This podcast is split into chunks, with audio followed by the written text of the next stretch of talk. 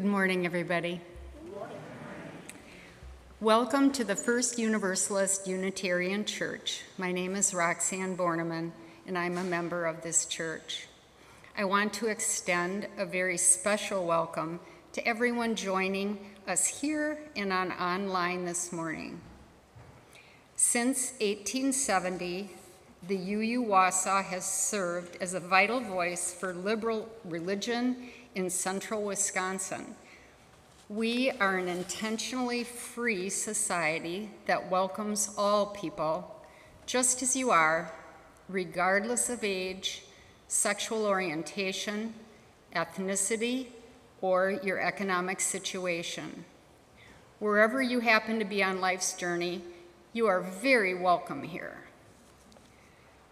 We are currently worshiping both in person and online, so be sure to subscribe to our newsletter, follow us on Facebook or Instagram for updates. I do have two quick announcements for you. The youth group, which is grades 7 through 12, will be kicking off their year with an outdoor meetup on Sunday, September 25th from 2 to 4 o'clock p.m. here at the UU Wausau. There will be games, food, and planning events and projects for the RE year. If folks have them, youth are invited to bring a camp chair, but we'll also have a few extras on hand. RSVPs are not required, but are helpful for the food planning. You can contact Jessica at uuwausau.org. And then also just a quick announcement, we do have our community focus collection, so we'll find out who our speaker is shortly. And with that, let us come together and worship together for the lighting of our chalice.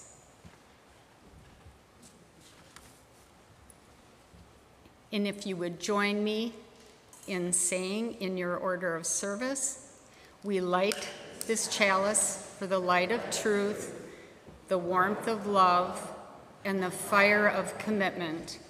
We light this symbol of our faith as we gather together. Please rise as you're able and join together for hymn number 214.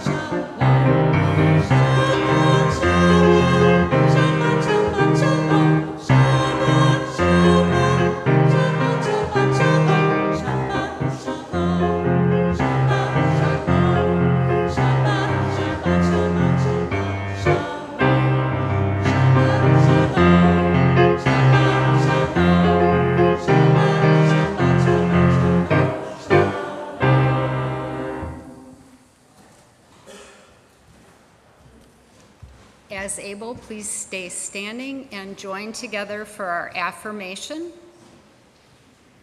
Love is the doctrine of this church. The quest of truth is its sacrament, and service is its prayer.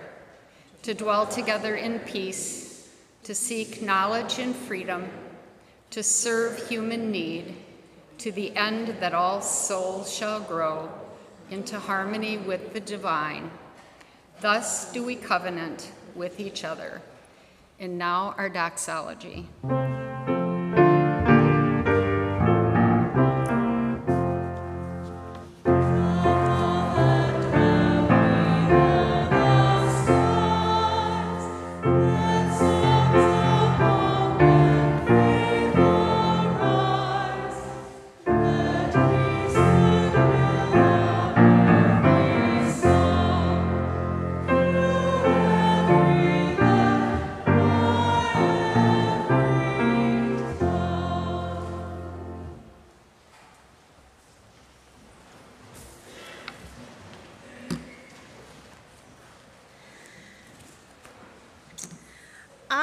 Constantly amazed at all the important things we are born not knowing how to do.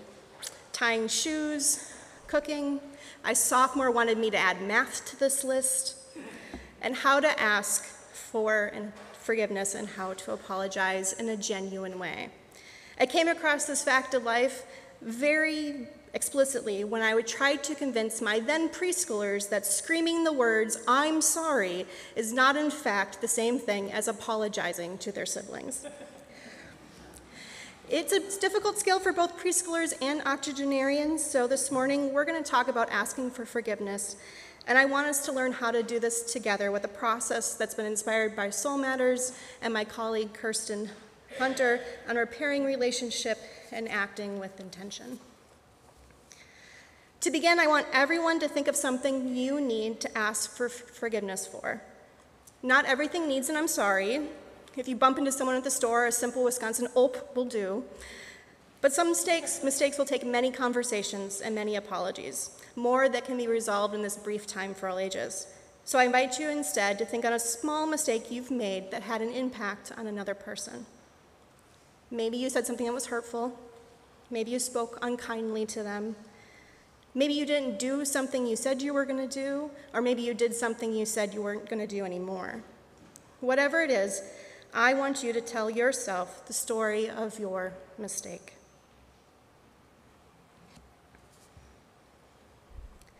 I want you to check in with yourself. Where does this mistake sit in your body? How does it feel?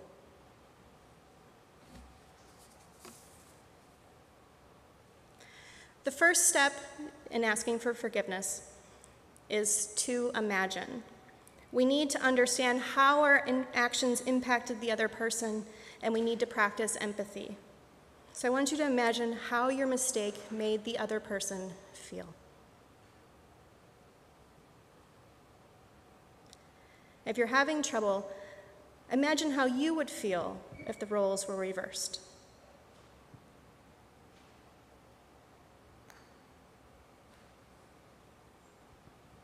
Now I want you to imagine what would it be like if it was better?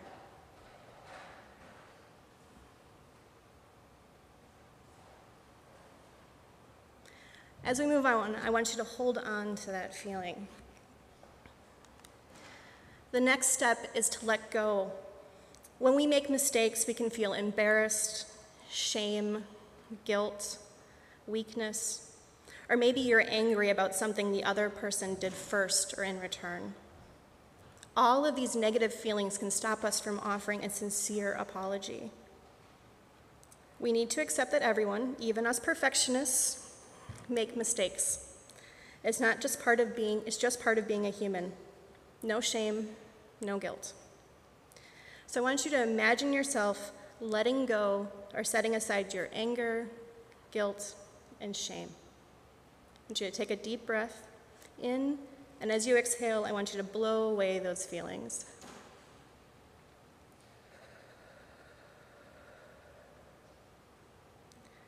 How does it feel in your body to set those feelings down?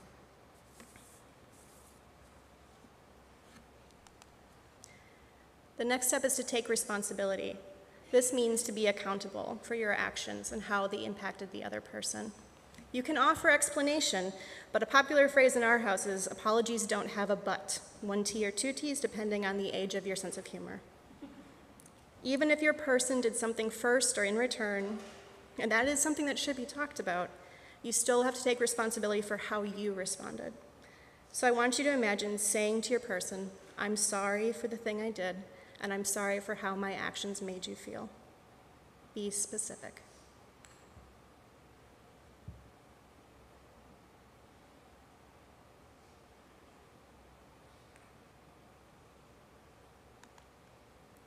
Next is to act. Words are often not enough, and our actions give meaning to our words. They show we care. So I'm going to invite you to imagine something you could do to help fix it or help make them feel better. And if you can't think of anything, imagine what it'd be like to ask your person what you can do to make it better.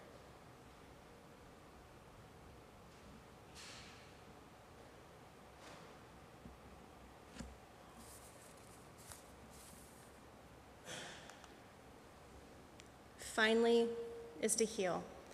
Asking for forgiveness is one part of this. Asking for forgiveness from yourself, from your person, and maybe offering that person forgiveness in return, and maybe even from a higher power God, Goddess, mystery of life, divine, love, whatever name you give it. Imagine who you need to ask forgiveness from who you need to offer forgiveness to. And then imagine yourself doing so.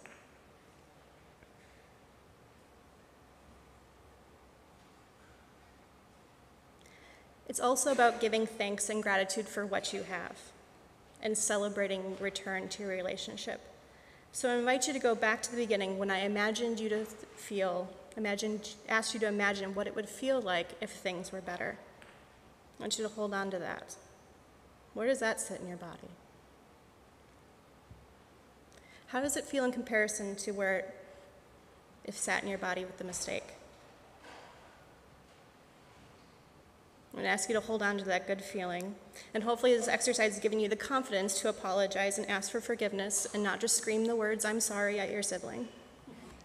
I invite you to end our time for all ages with a blessing for our imperfectness and to bless our children and youth off to start of their RE groups this year with May Peace Surround You. The words are printed in your order of worship.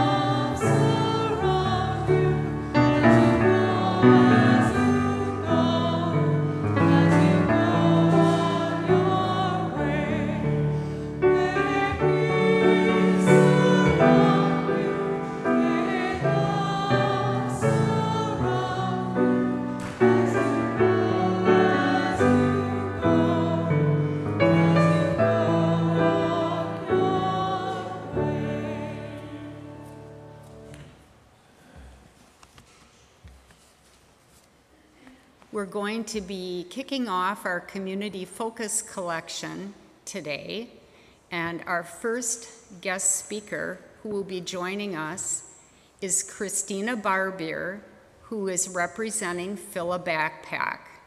We'd like to extend a warm welcome to you. Thank you for coming, Christina. Thank you for having me. And I have my phone only so I can set my stopwatch and I stop talking on time. So, good morning, all. Good morning. So, Fill a Backpack, Fill a Need is a program in Marathon County that has been in existence since 1999. We provide a backpack filled with common supplies to children in Marathon County who qualify for free or reduced lunch based on family size and income. Whoa, whoa, whoa. That was pre COVID. We are now post COVID. During COVID, the National Hot Lunch Program became free to everyone, which is a good thing in my opinion. Well, this year, the National School Lunch Program has now decided again that you need to prove you need help, give your income, give your family size. So, this is the first year that we will have a way to track statistical information for those in need for Marathon County. But I can tell you that based on 2019, we had at least 7,500 kids who needed help. And through our program, we usually expect about 50 to 55% of those children to need back to school supplies. And our program is the Avenue. We are the largest and pretty much the only program in Marathon County. Um, we, don't, we don't care where you go to school, we don't care what your mom and dad do for a living. If you need help, we want to help you. So the way we've taken uh, a direction since COVID is instead of having families come to us, because we used to have a one day event, everybody would line up. Can't do that with COVID. We now distribute directly to the schools. So we have gone on the method of a good faith effort where I said to schools in Marathon County, in 2019, this is how many children we think we helped through you, through your school. These are the quantities we would have given you one backpack per child, four notebooks per child, four folders per child, and then we did the math. And then we said, look at these numbers. Do you think you have this many children who need help again? And please tell me if you think we need to increase that number or decrease. And we went by every single item that we give. And for those who are curious, we give hopefully large durable backpacks, which is what I'm going to be asking you to think about colorful, not sorry, not colorful, colored wash, washable markers preferred, but you know, I think we'll all survive if they're not washable. Colored pencils, boxes of 24 count crayons, single subject notebooks, and two pocket folders. And the schools really like the red, blue, green, yellow for elementary because teacher will say, hey, it's reading now, pull out your red folder. So those are the colors we ask for, but we will use anything we get. We also ask for number two pencils, highlighters, large pink erasers, black dry erase markers, bottles of glue, as well as glue sticks, and scissors for our 4K through fifth grade. We do not give them to middle school because we have found that their hands will not fit in those tiny scissors that we get donated. So those are the items we provide, also a pencil box or a pencil pouch, depending upon their age level. Um, but what we have found is by going through the schools, we'll say, you know, for example, X school, you have 100 children that would qualify for this program. Do you think all 100 will need help? And they're very honest with us, and they're like, we really think about 50 will we need help. And so we will say, do you need 50 backpacks? And they'll be like, ah, we think we could use like 35. And then we go through all of the math for every item. Then we have an, a distribution event. We coordinate in July because we have to give our schools time to have those families come in and get their supplies. So we coordinate in July. They come pick up the supplies. They let their families know you need help, come see us. And that way, there's no judgment. There's no distance. If you're already comfortable going to your child's school, you don't have to come all the way to Wausau. I mean, we cover Colby, Rochelle, Stratford, all of those uh, communities on the outskirts. And, you know, to us, um, we don't believe that anyone's going to ask for help if they don't need it. There's always that, you know, that story of, well, someone wanted the backpack and they sold it on Facebook. I'm going to say baloney. I don't think they're doing that. I think if they're asking for it, they need it. Um, it's very hard for people to ask for help. And we don't really want them to ask us. We want them to just let their school know, hey, we could really use this program. So this year, we gave out supplies to help 3,800 kids. That was the number the schools came back to us with. And I feel next year the number will go higher. We do not have any direct financial support through any program. Every year we ask and we say, please help us. We are not receiving funds from the United Way. And, uh, you know, every year we say, please help us. So we do have a couple foundations that help us, but for the most part, for community support, what I'm asking you to consider is looking at those durable, large backpacks, the ones that your child can wear it, it won't rip apart, they can use it one to three, maybe even four years. And really, any support you're willing to give, because my time is up, we are happy to take. Um, but I really would like you to just focus on those backpacks. If you see them right now, they're on clearance. They were generally like 30 to 35 dollars, and they're getting marked down now, you know, 11 to 18. So if you have it in your heart, um, those are the items that our kids could really use the most because we can't afford them through our program. So please think about that. Unfortunately, I'm not able to stay through the end today, but if anyone has any questions, please feel free to reach out. Um, Elizabeth Robinson has my contact information, and I do appreciate your time. And God does have a sense of humor because my last name is Barbier, and I don't like bars and I don't like drinking. So, thank you very much.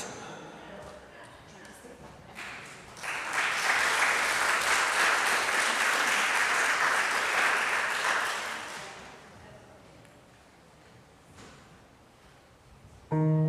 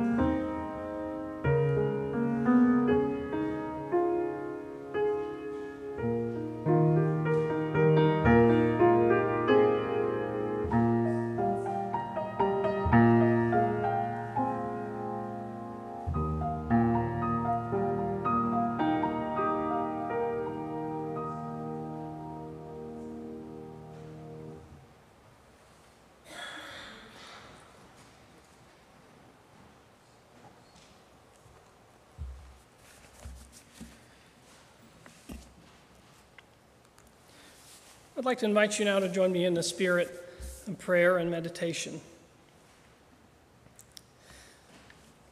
I want to invite you to start by putting your feet flat and firm on the ground.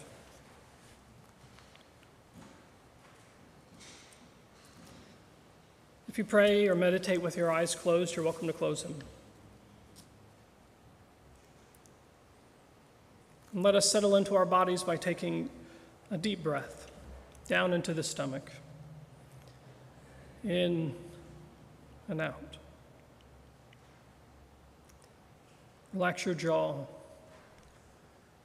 relax your shoulders. Let us pray. O holy healing in a hurting world, you give us room when we are in distress. You hold us close with our tears. You help us see that there are paths into the future. You call us to be healers in a hurting world. And so we bring the pain we bear, the grief, the fear, the emptiness when hope has fled. Spirit of life, we've had our hands so full that more than once we've let some pain slip through our fingers. So now we bring the pain we've still got hold of and offer it to you in this sacred place. Our prayers for those whose souls and bodies cry out for comfort, hope, and healing. A holy mystery of healing love. We celebrate the hard reality of life we pray that we will be filled with love until the only choice we have is where to spread it in the week to come. Now let us call to mind all the joys and sorrows in our lives, and let us meditate on them in silence together now.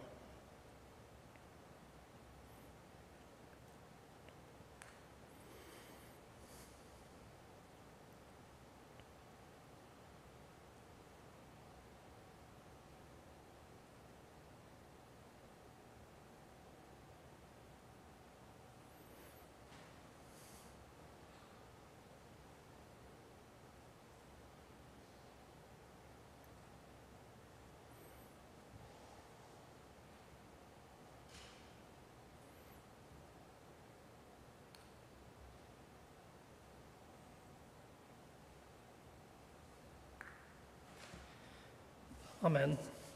Please stay seated for our prayer hymn number 18. What wondrous love is this?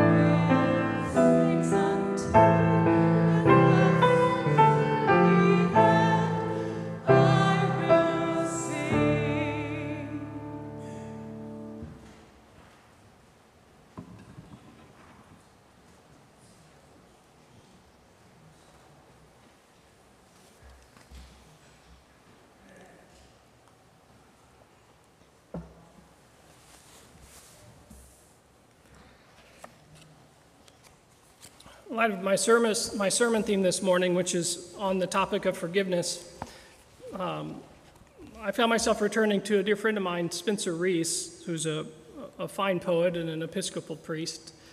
He, in 2015, he had opportunity to work at an orphanage in Honduras. Um, at the time where he went in Honduras, it was the murder capital of the world. And the orphanage that he went to was just for girls. Many of the girls came from the most horrific circumstances. And Spencer, being a poet, invited these young girls to consider their lives through the lens of poetry. And they wrote a wonderful collection of poems entitled Counting Time Like People Count Stars. And in the book, there's a poem entitled Counting by a young lady named Island, who is 15. And so far as I'm concerned, she may have captured one of the most powerful articulations of forgiveness that I've ever heard. Uh, I always get a little misty when I read it. I'll try not to. Island writes Every week, every day, every hour, every minute, and every second that I pass without my family, it feels like a knife trying to get inside a rock. I am the knife, and the rock is my life. So, this is me, Island, and this is my difficult life without my family. Some people think that living in a home for girls like our little roses is a big blessing. Yes, I say to those people, it is a great blessing, but at the same time, this is a curse. Every night I start thinking and talking to God in my prayers. Why, God? Why did my family leave me alone? And there's no answer. A lot of people see me with my sisters and my aunt, who's not really my aunt, and they think we are a happy group, but really all of us think the same thing that no one ever says. One day, will our mother come to visit us? It is ugly to know that everyone in this school is celebrating Mother's Day. On this day, I feel ashamed to be me. But God, listen to this. I am counting time like people count stars, and I will keep counting until my mother comes. My sisters are graduating, and soon I will go to college too. When I graduate from college and when I am finally somebody in this world, God, I will go straight to Mexico where my mother lives, and I will stare at her like I stare at the stars. And with a voice that cracks like thunder, I'll say, I forgive you. But for now, God, I'm here, and our little roses, counting. There ends our reading.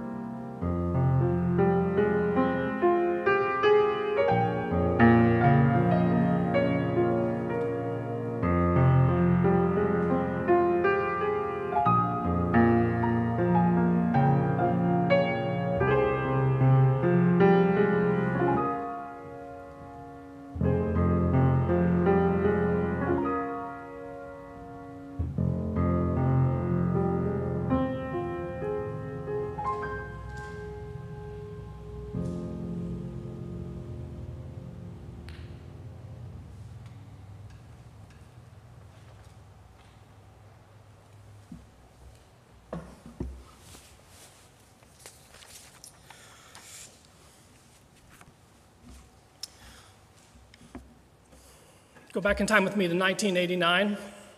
Turn on your battery powered, battery powered stereo system. Close your eyes. If I could turn back time, if I could find a way. Anybody? No? I've got CDs out in the lobby if anybody wants one this morning. Anyways, I'll read the rest of the words, I'll spare you. The song continues If I could take back those words that have hurt you, and you'd stay. I don't know why I did the things I did. I don't know why I said the things I said. Pride is like a knife, it can cut deep inside. Words like weapons, they wound sometimes.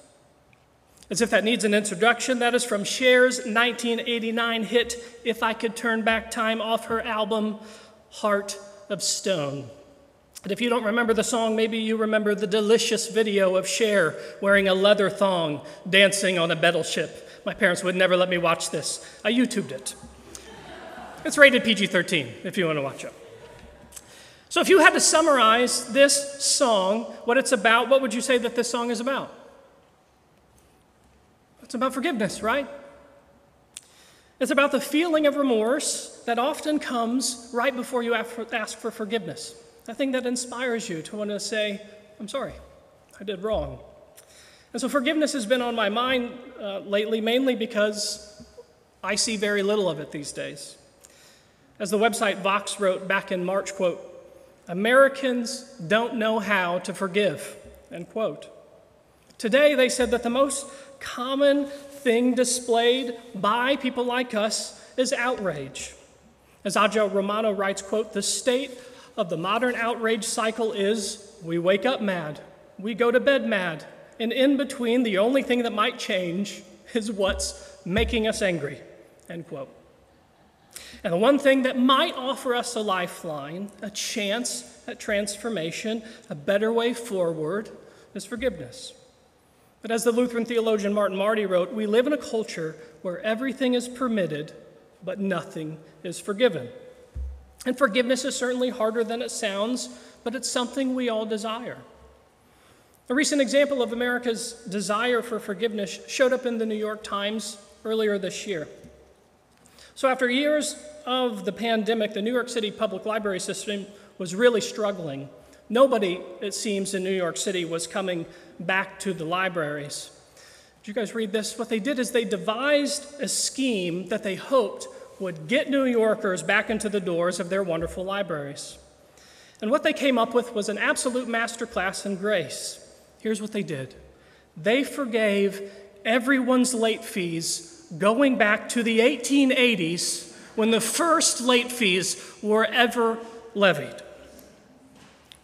Here's what happened within days, thousands upon thousands of books poured into overnight drop boxes with notes attached to the books that read, quote, enclosed are books I borrowed and kept at my house for 28 to 50 years.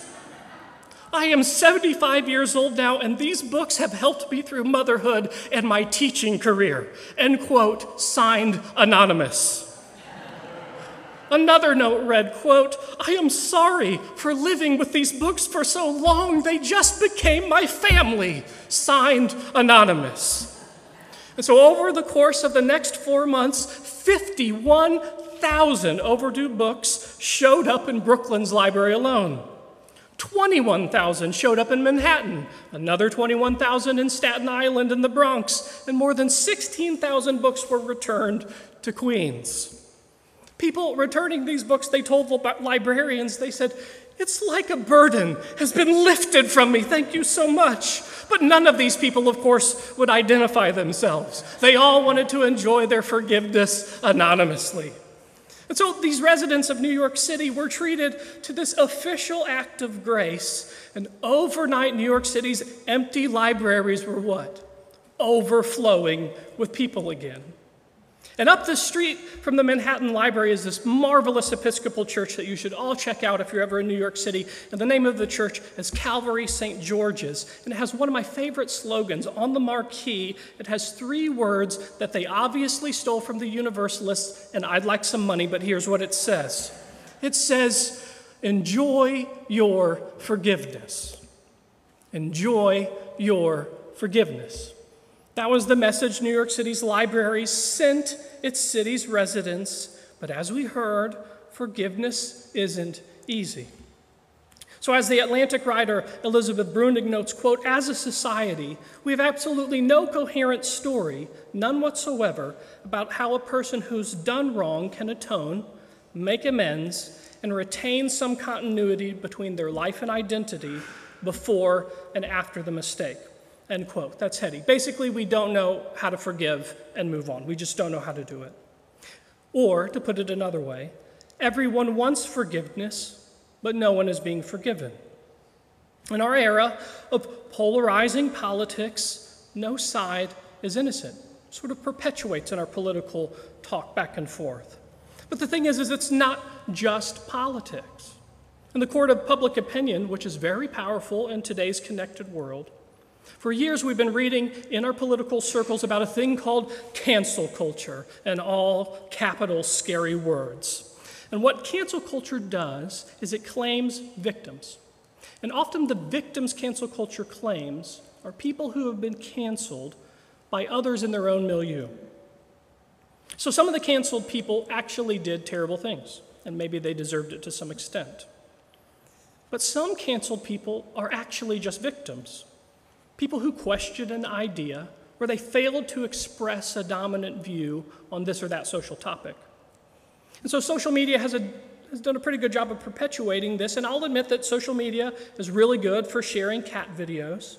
It's really good for staying up to date with your faraway friends and family, but it also has a sinister quality. Sometimes it can function sort of like a modern tribunal that sentences people to cancellation without anything resembling due process. And journalists, they like to act like this is something brand new. But we all know it's not new at all. Being election season, I've seen a lot of ads for politicians who say things like, my, opposing, my opposing candidate, Mr. Halfwit, supports cancel culture, like it's news. But canceling is really just a 21st century name for shame. That's all it is. It's caveman stuff. It's stuff that came pre programmed in our brains, just like fight or flight. I read about this in Will Storr's latest book, The Status Game, and he writes this quote Whenever we're in the presence of human, whenever any of us are in the presence of human, consciously or unconsciously, we are being judged and measured. And their judgments matter. Wherever psychologists look, they find remarkably powerful links between status and well being. End quote. The fact is, we are constantly judging people and being judged because if we do it good enough, we get status. But at what cost? A personal story. So the other day, I was at Walgreens. I don't know if you've ever been to Walgreens, but every time you go, you know you're going to be in line for 47 minutes. I don't know why I go. But the other day, I was in Walgreens in one of its infamously slow checkout lines, as of course, as if someone out of a movie character, they were going back and forth with the checker, arguing over their coupons for croutons and Delsym cough syrup. Now, I will admit that I was getting annoyed, but I was doing my best to be a pastor in public and not show it. But even on my very best behavior, I was lured into judgment as the woman standing in front of me, she turned around, she sort of rolled her eyes, and showed a familiar smirk. And so instantly, this alliance had been created between me and the non coupon lady. We had our own little status game, us civilized non coupon using chocolate grape jelly buyers. We had aligned ourselves against this annoying, coughing crouton lady, and we were winning. But the thing about that situation is, in all actuality, we've been every one of those people in that scene. We've been the person forced to be somewhere we don't want to be, interacting with people we'd rather not interact with. We've been the person so desperate that we've resorted to begging. We've been the person too weak to stand alone in their ire, and so they have to look around and drag others down with them. And we've been the spineless onlooker. Jesus tells a similar story. It's called the parable of the prodigal son. Maybe you know it. There's the loving father, the firstborn child, hardworking teacher's pet who gets A's on absolutely every test and inherits the family business. And then there is the druggy dropout who runs away with the family jewels and crawls back empty handed, sinking a handout from daddy. And what does the father say to the druggy dropout when he crawls back to the family farm? Enjoy your forgiveness. Now, I'm sure that that boy eventually got his just desserts, but what mattered first wasn't keeping score, it was forgiveness. Now, most church folks like you and church folks like me, we are sort of like that straight A student, right? We work hard, we brushed our teeth this morning, we give money to charity, we work in the soup kitchen, we better ourselves. But the thing is, we are also that good for nothing son, and sometimes we are the forgiving father. The thing is, there is no worthiness in humankind. The only worthiness is that we're all equally worthy and we're all equally flawed. But the real subject of the parable is forgiveness. And so here's a question Have any of you ever been forgiven? And I don't mean for breaking a dinner plate. I'm asking if you've been forgiven for lying, for unfaithfulness, for self righteousness. In my experience, forgiving when you've been wronged is a very hard thing to do. But I sometimes think that being forgiven is almost harder. This thought sparked a couple months ago after I read the journalist Eve Fairbanks' article on the 30th anniversary of apartheid's end in South Africa. All of you will recall that in the middle of the 20th century, leaders of South Africa's government, what they did is they sent emissaries to the United States to study the Jim Crow South.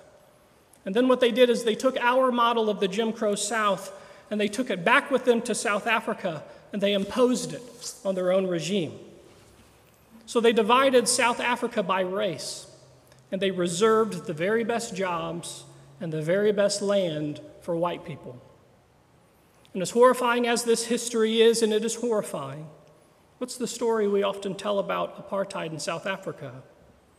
We often tell the story about its rapid and peaceful end that spared even the oppressors.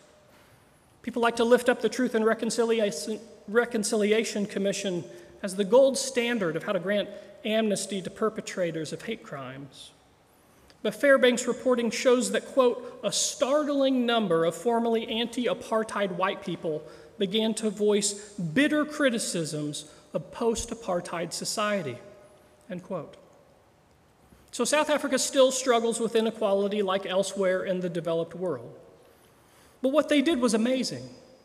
In the 21st century, they managed to rid themselves of enforced inequality, and when they did that, they gave the world a model of how to replicate this forgiveness. And you would think that if you went to South Africa, that the whole country would just be abuzz with pride, but it's not. And so Fairbanks started going around and she was asking why there was so much disillusion with their success. And here's what she discovered quote, Many South African, many white South Africans told me that black forgiveness felt like a slap on the face. By not acting towards me as I acted towards you, I feel like I'm being shown up. That's what South Africans, the white ones, felt like they were hearing. In other words, all the white South Africans have no idea how to enjoy their forgiveness. And so, in the end, Fairbanks talks to the Afrikaner journalist Rian Malan, who, by the way, opposed apartheid from the beginning and is widely regarded as quite possibly the best white voice on the subject. And so, after apartheid ended, Malan, he moved to this upscale cosmopolitan Cape Town neighborhood and enjoyed macchiatos at seaside cafes with this diverse array of people, something never before possible before apartheid's end. And in one of Malan's most recent essays, he writes The sea is warm and the figs are ripe. The country knows greater equality and opportunity for everyone. But many white South Africans describe life there as unbearable. Malan just couldn't forgive black people for forgiving him. The Bible was right about a thing or two, Malan writes. It is infinitely worse to receive than to give, especially if the gift is mercy. End quote. What white South Africans received from their black compatriots was grace the act of allowing people room to be human and make mistakes while still loving and valuing them. This act of grace trusts that wrongdoers can change in time and that we all share dignity and humanity that deserves second chances. But this grace isn't easy. And some people do deserve to be held accountable, and some penalties should be harsh. And this desire for justice is very powerful, so powerful that sometimes when we witness extraordinary grace, it can almost be offensive. One of the most powerful public expressions of forgiveness in my lifetime occurred on June 19th, 2015. In a Charleston, South Carolina courtroom, the families of nine victims shot to death. At a church Bible study, they arrived for a bond hearing, the first court appearance of a suspect charged with killing their loved ones. The judge allowed the victims' families to address the suspect, and absolutely no one knew what was going to be said. Nadine Collier, who had lost her 70 year old mother, Esther, in the shooting, she was the first to stand up. And the suspect appeared on a video screen, and Collier looked at him and she said, quote, You took something precious away from me, and I'll never get a chance to talk to her again. I will never be able to hold her again, but I forgive you. Felicia Sanders was the next to address the suspect. The shooter had claimed the life of her 26 year old son as well as her aunt. Every fiber in my body hurts, she said and I will never be the same. But may God have mercy on you. One after another, every one of the nine victims' family members offered the shooter forgiveness. And the nation was completely shocked. Politicians, including the state's governor at the time, was calling for the death penalty, which is exactly what the man received. But the victims' families were, and still are to this day, unanimous in grace. And when one of the victim's sisters asked why she forgave the man who committed this horrific act, she said, Because forgiveness is the only way. Others may not agree with me, but that's the way it has to be. And once again, the world was reminded that forgiveness is not easy and that it can be at times shocking. But sometimes to heal, you have to forgive something in order to move on yourself. This isn't to say that you forget or that it didn't happen or that the act wasn't wrong. Sometimes forgiveness can be an act of grace to us. In a brief span of life, we encounter countless problems, some caused by others, and others caused by us. We'll do wrong, we'll be wronged. And in Alcoholics Anonymous, the second step asks us to accept that only a power greater than us can restore us to sanity. And the wisdom in this step says to accept that we, that we're all imperfect, that we're all status seeking, in need of forgiveness, and instructions on how to accept it and how to give it. But the act of accepting your flaws lets a power greater than ours rush in. And the greater power that rushes in is grace. It's God's grace. That's what the world woke up to on June 19th, 2015. It's what our nation hungers for but just can't quite summon. It's what white South Africans live with but struggle to accept. It's what New York's libraries offered to the city at the end of the pandemic. It's what led our ancestors to build this church as a monument to salvation and forgiveness. The truth about forgiveness is that all of us, even the best of us, need mercy and forgiveness. The theologian Gilbert Meilaender said that the church is not a community where people who are good come together to practice how to get perfect. The church is a place where flesh and blood people accept that we are human that we are part of the world where suffering and grace and forgiveness all happens at the same time. And for this, we should be thankful that in the end, forgiveness creates the possibility of a new future, one that has the power to break down cycles of violence and heal. So may it be. Amen. I invite you to rise as you are able and willing to join in singing our closing hymn, number 201 Glory, Glory, Hallelujah.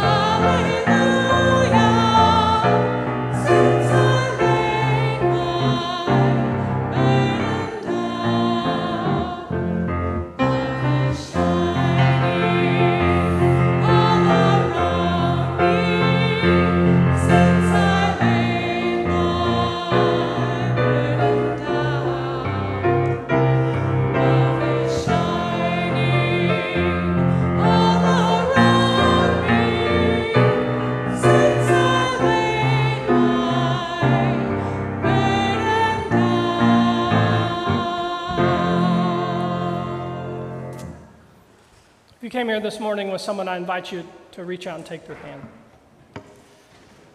May the truth that sets us free and the hope that never dies and the love that casts out fear lead us forward together until the day spring breaks and all shadows flee away. I invite you to have a seat, relax, and enjoy the postlude. See you in a minute.